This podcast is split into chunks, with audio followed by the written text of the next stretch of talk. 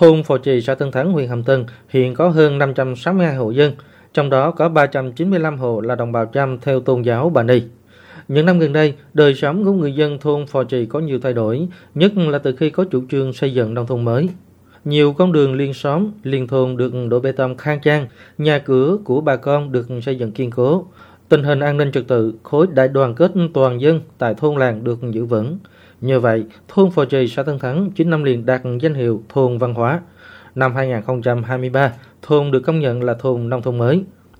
Theo người dân trong thôn, sự thay đổi đáng mừng này là có sự đóng góp rất nhiều của ông Quỳnh Nhân Cơ, người đã có gần 20 năm gắn bó với công việc là trưởng thôn và cũng là người có uy tín ở làng Trâm. Nói về vị trưởng thôn, người uy tín ở làng mình, ông Thông Văn Tàu cho biết.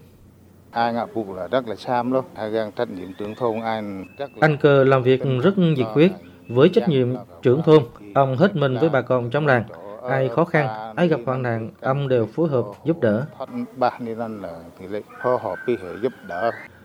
Còn ông Thông Văn Linh, Phó Chủ tịch Ủy ban Nhân dân xã Tân Thắng, huyện Hàm Tân, tỉnh Bình Thuận cho biết, trong suốt chặng đường phát triển của thôn Phò Trì, luôn có hình bóng của vị trưởng thôn tận tâm Quỳnh Văn Cơ. Cơ là nguyên là trưởng thôn và ông cũng được tỉnh công nhận là người có uy tín trong đồng bào dân tộc của địa phương.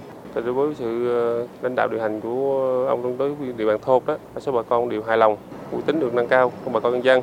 Về cụ thể thì bộ mặt của thôn đó từng bước được nâng lên, đặc biệt là công tác về giảm nghèo. Thì đối với năm 2017, cả thôn cũng khoảng là 200 hộ nghèo. So với hiện tại thì cũng còn 26 hộ hộ nghèo.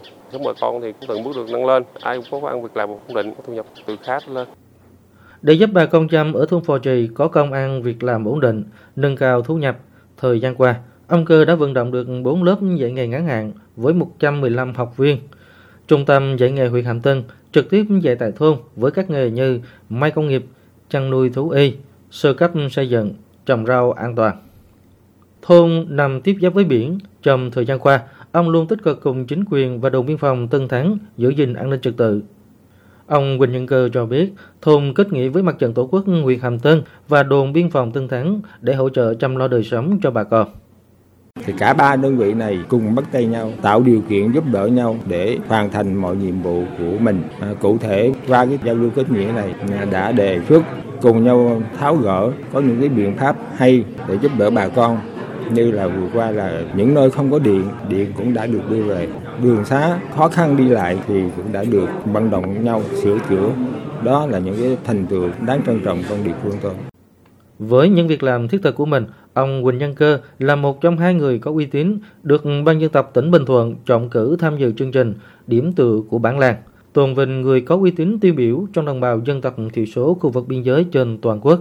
Đây là chương trình do Tạp chí Cộng sản, Ủy ban dân tộc và Bộ Tư lệnh Bộ đội Biên phòng đồng thực hiện. Ông Nguyễn Minh Tân, trưởng Ban dân tộc tỉnh Bình Thuận cho biết, ông Quỳnh Nhân Cơ là một trong hai đại biểu của tỉnh tham gia chương trình. Đối với ờ, điểm từ bản làng thì chủ yếu là cái khu vực biên giới thì đối với tỉnh Bình Thuận là đặc thù là mình không có biên giới giáp ranh với các nước. Tuy nhiên Bình Thuận là nó rõ nổi rõ lên là cái là biên giới biển thì hai cái đại biểu đại diện cho tỉnh Bình Thuận là tiêu biểu trong cái việc vận động đồng bào thực hiện cái những cái nội dung chủ trương chính sách về cái khu vực biên giới biển và đồng thời cũng là những cái thành tích tiêu biểu Bằng uy tín, kinh nghiệm, am hiểu phong tục tập quán, truyền thống văn hóa dân tộc Chăm cùng với nhiệt huyết và sự tận tâm của mình, ông Huỳnh Văn Cơ ngày càng đóng góp hiệu quả cho sự thay đổi của làng Chăm.